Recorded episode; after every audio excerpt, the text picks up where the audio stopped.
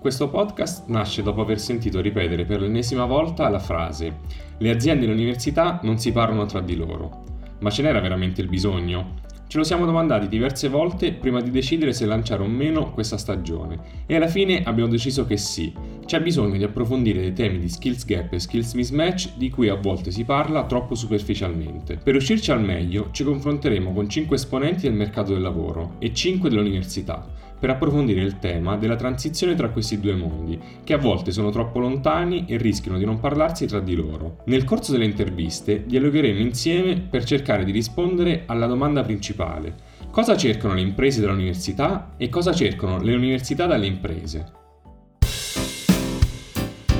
Istruzione Italia. Il mondo delle università in meno di 5 minuti.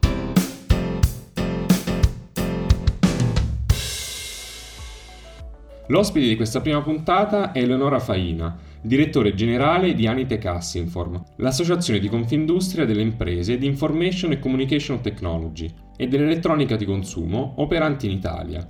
Da oltre 15 anni Eleonora si occupa di politiche pubbliche e affari istituzionali per associazioni di categoria e imprese di settori regolati. Nelle sue attività quotidiane, Eleonora e l'associazione lavorano per contribuire alla digitalizzazione del paese, allo sviluppo delle nuove competenze e delle infrastrutture ICT. Benvenuta Eleonora su Istruzione Italia e grazie per aver accettato il nostro invito. Grazie a te per Giorgio, grazie anche dell'invito, è veramente un piacere. Grazie. Allora, come sta andando il lavoro di digitalizzazione del paese? Uh, in poche battute direi che va, nel senso che questo anno pandemico sicuramente ha spinto la digitalizzazione, uh, va meno veloce di quanto dovrebbe o vorremmo, però sicuramente i segnali sono positivi, quindi positivo. E quali sono un po' le difficoltà che stai incontrando nella gestione delle politiche industriali e della digitalizzazione poi di, di questa Italia? Beh, direi che non, non, lo diciamo perché stiamo parlando con voi, ma sicuramente una delle difficoltà maggiori oggi è il tema delle competenze, della formazione delle persone, riguarda sostanzialmente tutti, tutti i settori e tutte le industrie, oramai non si può più parlare di industria ICT diversa da altri, altre industrie manifatturiere o del mondo dei servizi, quindi sicuramente se dovessi mettere prima, la prima azione da portare a casa è un lavoro massivo sulle competenze delle persone. Noi diciamo, ci lavoriamo tutti i giorni, lo sappiamo bene ed è il motivo per cui abbiamo fatto questo, questo podcast, perché siamo relativamente giovani, però da quando abbiamo iniziato, adesso circa cinque anni fa, continuiamo ripetutamente a sentire lo stesso mantra, ovvero le aziende, le università non si parlano tra di loro e l'ennesima volta che abbiamo sentito questa frase abbiamo detto basta, adesso proviamo a farle parlare e quindi proviamo a dare voce a chi rappresenta le aziende, alle università, eh, per discutere tra di loro. E proprio diciamo, partendo da questa considerazione, a te che rappresenti le aziende ICT in Italia, ma che poi in realtà, come dicevi prima, si sta spargendo a tutte le imprese italiane, volevo chiederti cosa si aspettano le vostre imprese associate dal mondo dell'istruzione e dall'università in generale? Allora, diciamo che la prima questione è eh, quanto nelle scuole e quanto nell'università ci sia un'agenda dedicata, dei percorsi formativi dedicati non solo alle tecnologie digitali, ma in generale al mondo STEM. Cioè la difficoltà maggiore che incontrano le nostre imprese è avere persone che abbiano almeno le competenze di base per affrontare poi la formazione specialistica che si fa in azienda cioè eh, tradotto un ragazzo delle elementari, un bambino delle elementari, un bambino del liceo, un bambino delle medie, che oggi noi definiremo un nativo digitale, non è per definizione un bambino pronto a usare le tecnologie digitali che servono al mercato del lavoro. Un nativo digitale è spesso un bambino che sa usare molto bene l'iPad o sa usare molto bene il computer perché magari gioca, eh, però non necessariamente poi è in grado di lavorare su quelle tecnologie. Quindi sicuramente eh, questi, diciamo, la literacy di base che uno ha nella vita corrente dei bambini del mondo di, dei nativi digitali è un, can- validissimo canale per far passare le tecnologie digitali e renderli più confident con questo mondo, però bisogna un po' investire su programmi formativi nuovi che nelle scuole, a partire dall'educazione primaria fino all'università, siano proprio orientati no, a, a, garantire poi l'acquisizione di competenze che servono al mercato del lavoro. Quindi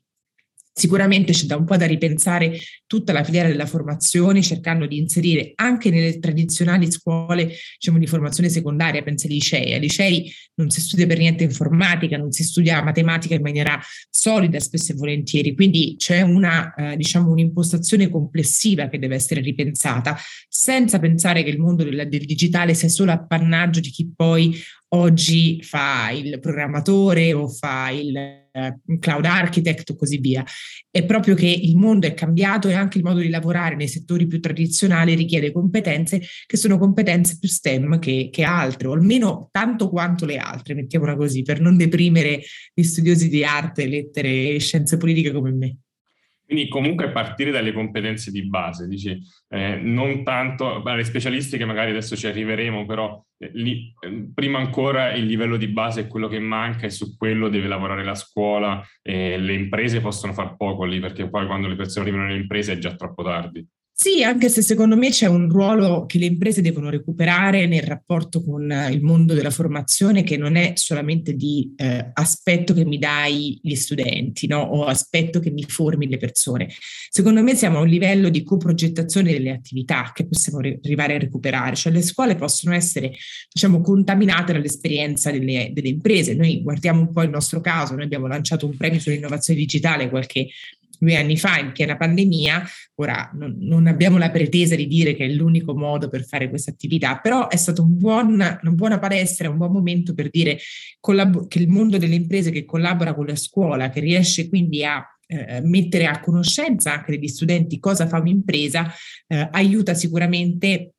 a cambiare anche il modo in cui la scuola stessa progetta le sue attività. Quindi non, non, ci deve essere, secondo me, in questo momento, secondo noi, l'impresa può giocare un ruolo attivo anche nelle scuole primarie e secondarie, non solo all'università, non solo negli ITS. Eh, bisogna usare meglio questo canale di collaborazione, per cui ci sono dal, dalle testimonianze, passando dalla fornitura di materiali, passando alla, all'utilizzo di piattaforme, passando anche a delle lezioni eh, che si possono fare utilizzando il canale delle imprese imprese. Pensiamo che la scuola digitale oggi ha a disposizione le risorse per i docenti e per le scuole per erogare formazione digitale nelle scuole, quindi non è detto che sia un percorso che ci vede così lontani, anzi penso che sia il momento per ridurre questa distanza tra il mondo della scuola e il mondo delle imprese. Hai toccato un punto cruciale perché c'è sempre un po' questo um, paradosso in cui da un lato si dice che siano l'università a dover trasmettere le competenze alle persone e dall'altro si dice invece c'è chi dice che siano le imprese a doverlo fare, quindi mh, c'è una scuola di pensiero che dice l'università deve dare quella che è un po' il mindset generale e poi è l'impresa che deve formare sulle competenze specifiche. Dall'altro lato le imprese dicono sì, però abbiamo bisogno forse di alcune competenze specifiche e, e sarebbe bene che qualcuno formi su, su, queste, su queste competenze. Secondo te dov'è la verità e tu di chi pensi debba essere il compito? Allora, io credo che, ehm, come dire, la, la, scuola deve fare la scuola, nel senso che la scuola e il mondo della formazione eh, non è solamente una questione di ruolo, una questione di competenze, cioè chi sa formare, chi sa interlo- interloquire con i ragazzi, chi sa immaginare i corsi formativi, chi sta anche attento al fatto che l'acquisizione di competenze sia una competenza comunque larga, perché la, gener- la, competenza generalista serve, non è che non serve. Quindi la scuola deve continuare a fare la scuola perché parla a una platea molto più ampia del solo mercato del lavoro, parla anche al trasferimento dei valori, al trasferimento dell'esperienza educativa, cioè il modo di costruire le relazioni nella scuola. Quindi la scuola deve continuare a fare la scuola ed è giusto che lo facciano loro e questo riguarda anche l'università, perché comunque eh, come dire, parlarsi non vuol dire sostituirsi, condividere non vuol dire alternarsi, vuol dire imparare a contaminarsi, che questo è un, un verbo diciamo, decisamente diverso, cioè non avere dei pregiudizi verso il mondo delle imprese, ma allo stesso tempo non fare in modo che l'impresa si senta alienata rispetto a un percorso di formazione dei ragazzi che invece eh, vi può vedere protagonisti. Noi come dire, al di là delle esperienze che possono finire più o meno sui giornali per essere più o meno negativi, però tutti noi quando abbiamo finito l'università in un'altra epoca storica ci siamo trovati un po' spaventati da quello che ci avrebbe eh, come dire, aspettato fuori, no? non sapevamo neanche come cercare un posto di lavoro, non eravamo neanche sicuri dei percorsi formativi che volevamo effettivamente poi ehm, trovare, anche pensiamo al percorso universitario, c'è qualcuno che ha le idee più chiare, qualcuno che ha le idee meno chiare. Allora è in questo momento che capisci il valore di parlarsi, di, di pensare insieme a dei percorsi formativi, anche perché ehm, qui non si tratta di creare diciamo, lavoratori e basta, si tratta di creare delle persone che siano in grado nella loro diciamo, attività lavorativa da lì in avanti, nella loro vita, di affrontare degli shock di cambiamento che saranno enormi, probabilmente tutti non faremo lo stesso lavoro per sempre, penso ai giovani di oggi, probabilmente non faranno lo stesso lavoro da quando escono dalla scuola o escono dall'università fino alla fine della loro attività professionale. Lungo quel, quel percorso faranno tanti cambiamenti, sia di settori di operatività, spesso e volentieri, sia di paesi dove andranno a vivere probabilmente, e sia, diciamo, di um, mansioni stesse che andranno a ricoprire. Quindi il compito dell'impresa in questo momento è quello di dare il più possibile strumenti che gli consentano di essere preparati ai grandi shock trasformativi che la loro attività professionale vivrà negli anni successivi. Questa coprogettazione si deve valorizzare nel fatto che chi fa educazione, chi si occupa di formare i ragazzi, sta attenta anche alla loro dimensione umana e della formazione della personalità, che è un pezzo fondamentale per affrontare il mondo del lavoro. Non è detto che tu debba essere un, un astrofisico quando esci dal liceo, sicuramente ti serve di avere delle competenze, ma ti serve di avere una personalità pronta ad affrontare alcune sfide. Quindi quel lavoro lì oltre al fatto che studiare storia serve, i fatti di oggi ce lo dimostrano che avere una competenza di base su alcune materie è fondamentale, ehm, queste, queste attività lei deve fare la scuola, si rivolge a una platea anche di studenti che hanno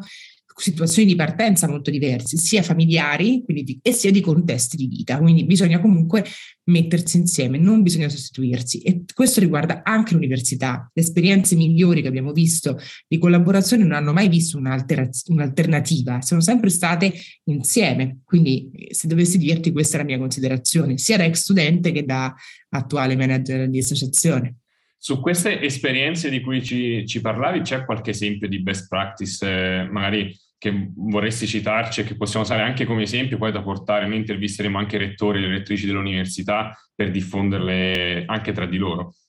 Beh, allora ce ne sono alcune che sono, ah, diciamo, delle nostre associate, ce ne sono tante, devo dire la verità, e fa- spero di non far torto a tutte quelle che non menziono, se no vado avanti per un pomeriggio, però c'è l'esperienza di Apple, dell'Apple Academy con eh, Giorgio Ventre e Federico II, c'è l'esperienza nuova di Lutec che è appena partita al Politecnico di, eh, di, di Torino, eh, scusate, di Bari, tutto il polo universitario di Bari, eh, ci sono numerosissime esperienze del Politecnico di Milano con le nostre imprese associate, eh, penso alla SDA Bocconi, a tutto il mondo Bocconi che ruota, so, e poi non sono, penso alla normale Pisa, penso a Pisa stessa, ci sono tantissime nostre aziende che lavorano e anche non nostre associate, però che mettono a disposizione o borse di studio o percorsi di conformazione, quindi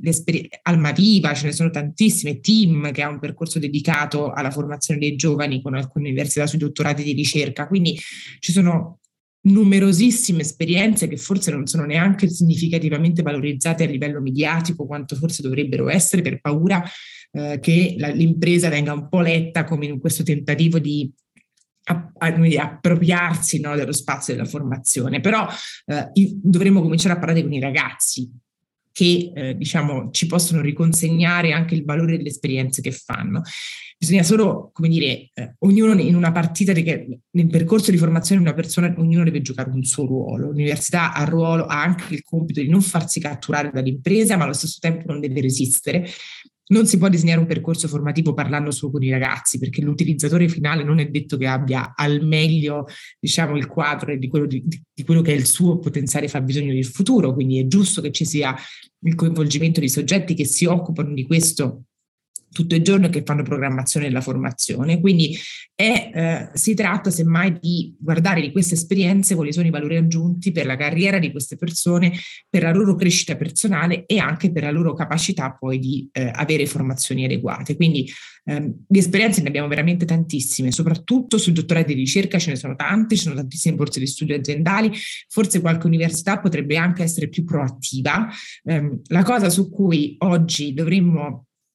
concentrarci è anche su capire se ci sono dei degli standard minimi di formazione che dobbiamo garantire anche quando si fanno dei corsi di formazione dedicati. Però eh, io penso che quasi tutti i percorsi dottorali oramai nel mondo dell'ingegneria, nel mondo della, eh, del, della matematica, nel mondo dell'ingegneria informatica soprattutto, oramai passino da collaborazioni con le imprese, quantomeno per la quando si tratta di fare studi su progetti, pensiamo a un dottorato in ingegneria informatica, è verosimile che chi studia oggi qualcosa vada a fare qualche esperienza in azienda, no? Il problema è che spesso questi canali sono magari in mano a qualche professore che per ragioni proprie ha dei contatti, ma non c'è una normale interlocuzione con il mondo della, dell'impresa. Nasce tutto spesso e volentieri o su sollecitazione di un'impresa, su un atteggiamento illuminato di qualche rettore o di qualche professore. Normale analizzare questa, questa relazione potrebbe essere un valore aggiunto per tutti e tre gli attori in causa.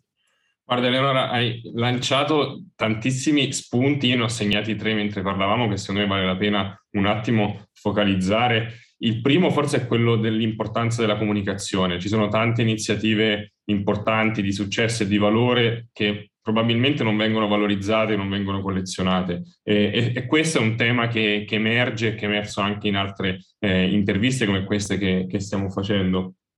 Il secondo era quest'ultimo che citavi, la, l'informalità nell'ingresso del mercato del lavoro e delle collaborazioni tra università e mondo uh, delle imprese. Un rettore ci faceva un esempio che diceva se tu impresa collabori con il, con il professore non stai lavorando con l'impresa, conosci il professore e, e non c'è un rapporto strutturato tra impresa ed università questo paese è basato sull'informalità, ma forse un po' di struttura eh, a volte può aiutare per aumentare le opportunità eh, per tutti i ragazzi e ragazze che poi entrano in questo percorso. E il terzo punto su cui poi volevo lasciarti anche con una domanda, provocazione, è quello sulla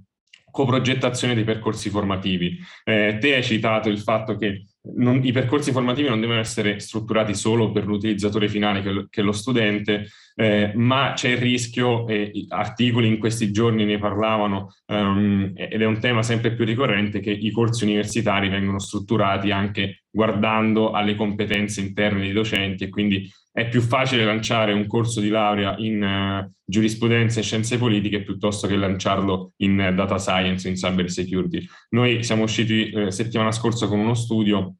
che ehm, guardava il fatto che negli ultimi cinque anni sono stati lanciati 88 corsi di laurea in psicologia, sociologia, eh, scienze politiche e giurisprudenza, arrivando a 600 corsi di laurea complessivi, mentre sono stati lanciati solamente 22 corsi di laurea in cyber security e eh, data science arrivando a 30 percorsi eh, formativi totali. Secondo te questo problema di lanciare dei corsi di laurea più guardando a chi sono i miei docenti e quale, per, quale corso posso far, far, nascere, che incentivi possono essere messi eh, per l'università per fare in modo che questo non accada? Allora, non so se i rettori,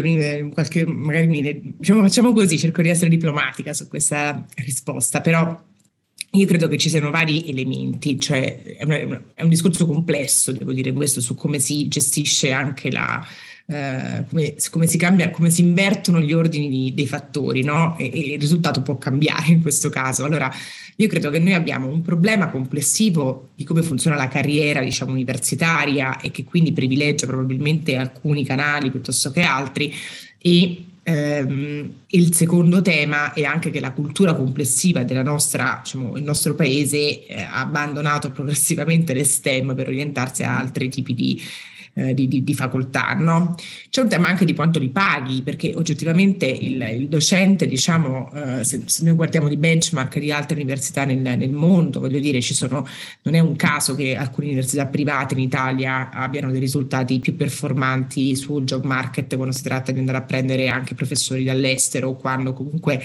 approcciano alla formazione quasi in maniera professionalizzante, no? perché comunque eh, stai cercando di scegliere i migliori e li scegli in un approccio aperto, un approccio competitivo. Uh, questo sicuramente è un tema, cioè il fatto che uh, si intreccia anche sul fatto che comunque si deve investire sulla competenza anche dei docenti, non si deve investire solo sulla competenza uh, dei, degli studenti, cioè un docente che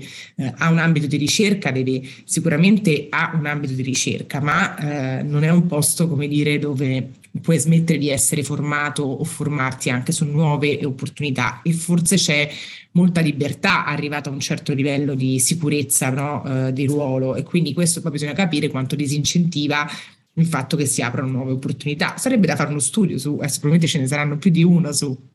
qualche studio economico e di, di, di, politica sociale sul funzionamento delle, delle, delle, delle università. Eh, però io credo che eh, indubbiamente il, il, collo di bottiglia che noi oggi viviamo su, eh, su come dire, l'incentivo a creare for- corsi di formazione su alcuni grandi temi un po' deriva dalle risorse economiche che vengono allocate, per cui probabilmente noi dovremmo mettere un pochino più di risorse su diciamo, corsi di formazione dedicati alle materie che interessano più il mondo digitale, quindi bisognerebbe proprio quasi forse vincolare un po' di risorse in alcune grandi aree di ricerca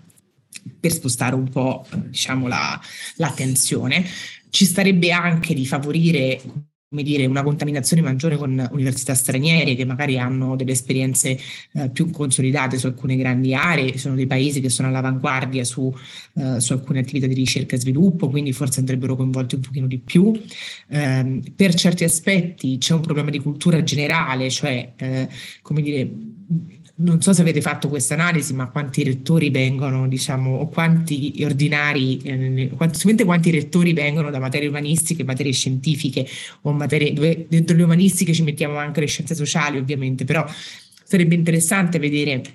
come sono composti no? I, le, le, diciamo, i consigli universitari, quanto è il peso che si dà a chi ha fatto ingegneria piuttosto che a chi ha fatto giurisprudenza, perché eh, noi siamo anche un po' in mano a, queste, a questi tipi di, di cordate. Ovviamente se tu hai un, un, rettore ingegnere magari sarà più attento a alcuni indirizzi, se tu avrai un rettore che è laureato in lettere forse è più sensibile ad altre cose, ma questo non è, non è, non è detto, ma andrebbe indagato anche se c'è questo tipo di, di riscontro. No? È chiaro che il Politecnico di Milano cioè tutti ingegneri, quindi è facile che ti escano nei corsi di ingegneria, esattamente in Bocconi, è facile che ti escano tutti un'attenzione particolare per il mondo dell'economia. Il problema è che noi abbiamo delle università che sono enormi anche come, eh, come estensione e quindi e, e, coprono tante materie, quindi ci sono delle specializzazioni, ma ci sono anche delle generalizzazioni poi dei corsi di laurea. Se pensi Roma, voglio dire Roma ha tre università pubbliche, di queste università pubbliche più o meno tutte si occupano di quasi tutte le facoltà eh, dello scibile, diciamo, terrestre, quindi non ci stupisce. Quindi un po' eh, provare a orientare forse un po' di risorse su corsi di formazione, corsi specializzati dedicati alle materie STEM contribuirebbe a fare in modo che quelli che nascono siano più, diciamo, dedicati a quelle, a branchi, quelle branche dello studio piuttosto che altre. Lì ci vuole un pochino di leadership eh, dall'alto. Giusto per, per dire, ehm, io sono abbastanza convinta che questo è un paese che, come dicevi tu prima, si basa sulle relazioni molto spesso, no? c'è molta informalizzazione, però invece ci sono delle cose che eh, richiedono uh, serietà e rispetto soprattutto degli, degli utenti finali, che alla fine sono sempre i giovani che hanno meno capacità di scegliere e poi l'unica alternativa che hanno è andare via. Se noi non gli garantiamo l'accesso all'informazione, l'accesso alla cultura, l'accesso ai canali, poi non ci possiamo stupire che ci sono i cervelli in fuga, perché dobbiamo anche pensare che è troppo demandato non solo alla singola relazione del professore, ma anche alla singola relazione del professore con quello studente. Questo è forse il problema principale, no? Dovremmo avere un approccio più veramente egualitario e di um, come dire, di, di, creare veramente di riduzione di disuguaglianze, soprattutto se parliamo di ragazzi che magari eh, hanno più, eh, più, hanno dei talenti, ma non hanno le capacità di, di, di, magari meno talenti sociali, più talenti tecnici, quindi bisogna pure dare a tutti uno spazio per accedere a una, una, una formazione di qualità. Eh, per farlo sicuramente ridurre l'informalizzazione e aumentare la formalizzazione anche a costo di avere un pochino di burocrazia in più può essere utile proprio per allargare lo spettro del, dei beneficiari e rendere la scuola, soprattutto quando parliamo di università, un servizio pubblico veramente a beneficio delle classi dirigenti del futuro. Su questo ci sono diversi studi che dimostrano il fatto che sono una persona più ehm, che proviene da ceti sociali più svantaggiati, quindi è meno propensa ad esporsi, le ragazze che sono meno propense ad esporsi poi non hanno il beneficio dell'accesso al network del professore che può eventualmente segnalare le opportunità che ci sono. Mentre non c'è uno studio... Sulle donne, sulle eh. donne devo dire, potremmo dedicare una puntata solo alla questione delle, delle, ragazze che approcciano il corpo docente, insomma voglio dire, hanno, già sono svantaggiate, cioè, alcune sulle nostre materie, sulle materie STEM, già sono poche. Eh, già hanno come dire, una competizione agguerrita du- nei confronti dei maschi, è chiaro che se il canale poi non è neanche strutturato c'è anche ancora più difficoltà. Quindi la formalizzazione serve, eh, è un po' come quando si dà del voi quando si dà del tu, no? Cioè il voi, il, il, voi, il voi o lei vengono considerati arcaici, ma in realtà sono stati anche il modo per mantenere una giusta distanza tra quello che è e quello che dovrebbe essere. Uno studio invece ti stavo dicendo che forse non è stato ancora fatto, ma prendiamo il tuo spunto per farlo, è quello di vedere eh, la provenienza dei diversi rettori eh, delle università italiane. Quindi lo faremo e torneremo da te per, per dirti cosa, cosa, sarà uscito fuori. Io volevo avviarmi alla conclusione di, di questa chiacchierata lasciandoti mh, con due domande. Anche qui sono delle domande volutamente provocatorie, però un po' il nostro stile di, di questa stagione di podcast e eh, riguardano un po' il futuro, perché vorremmo mh, aiutare eh, mh, le persone che ci stanno ascoltando, che sono principalmente addetti e addette ai lavori, a avere anche delle soluzioni un po' pratiche e, ed operative. Dal tuo punto di vista, mh, qual è la cosa che vorresti che le università facessero che ad oggi non fanno o non fanno abbastanza, in modo da lasciare loro poi questo input su cui lavorare? Ma allora, sicuramente... Eh Intanto sicuramente avere degli accordi strutturati con le, con le imprese, cioè cercare di avere proprio il, andarsi a cercare la collaborazione con le aziende, proprio in maniera quasi capillare. La seconda cosa è mandare i ragazzi in maniera stabile a fare delle esperienze con, in impresa, quindi cercare di fare il più possibile ehm, network e conoscenza. La terza cosa è cominciare a costruire percorsi formativi con le imprese. Ovviamente tutto questo vale alla luce di quello che ci siamo detti prima, quindi non in una logica sostitutiva, quindi questo lo ridico perché sennò fra dieci minuti diranno no, perché Confindustria vuole, eh, no, non è così. Um,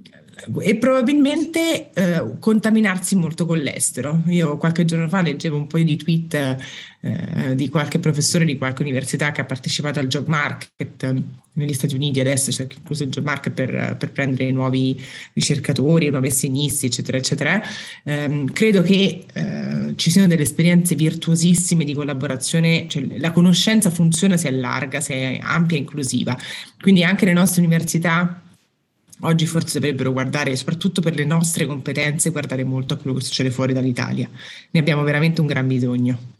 Sono d'accordo. Come ultimo spunto, in realtà ti vorrei lasciare il microfono e lasciare te fare una domanda provocatoria alle università. Eh, quale domanda vorresti rivolgere loro se fossero qui all'ascolto e lo saranno? Quindi eh, a, te, a, te, il microfono per la domanda provocatoria, ovviamente sempre nei limiti e nel rispetto di tutti. Ma diciamo che da, facciamolo così, da ex studente adesso mi tolgo il cappello, se posso farlo, di, di direttore generale di associazione e mi chiedo eh, se veramente ci sono delle aree di autoriforma che, eh, che, che si riconoscono, insomma, limiti, quali sono i limiti che riconoscono al funzionamento del sistema universitario e se questi limiti come li vogliono, diciamo, autoriformare, cioè quando arriva il momento in cui forse ci riconosciamo che ci sono dei problemi di funzionamento, e questi problemi di funzionamento, se li riconoscono, quali sono e come li vogliono formare, affrontare insieme. Forse, come dire, io non, credo sempre che ci sia una coscienza in ognuno di noi, no, il nostro sistema ha tanti problemi, il sistema della scuola ne ha altri, no? quindi non ci sono vittime o carnefici, c'è sempre la consapevolezza che ci sono dei ritardi oggettivi in alcuni campi, alcune cose invece di subirle dovremmo essere in grado di promuoverle. Quindi ai rettori chiedo dove migliorereste la vostra università in maniera sì strutturale, però non in maniera diciamo parcellizzata. Perché poi la presa di consapevolezza è sicuramente il primo passo per eh, migliorare le cose. Quindi porteremo questa tua domanda ai rettori e alle rettrici delle università italiane. Io ti ringrazio Eleonora per questa chiacchierata e ti do appuntamento poi alla prossima stagione per vedere se qualcosa sarà cambiato. Super volentieri, grazie, grazie per Giorgio, grazie a Talent Venture e grazie mille, sarà una bellissima chiacchierata, mi fa molto piacere. Alla prossima.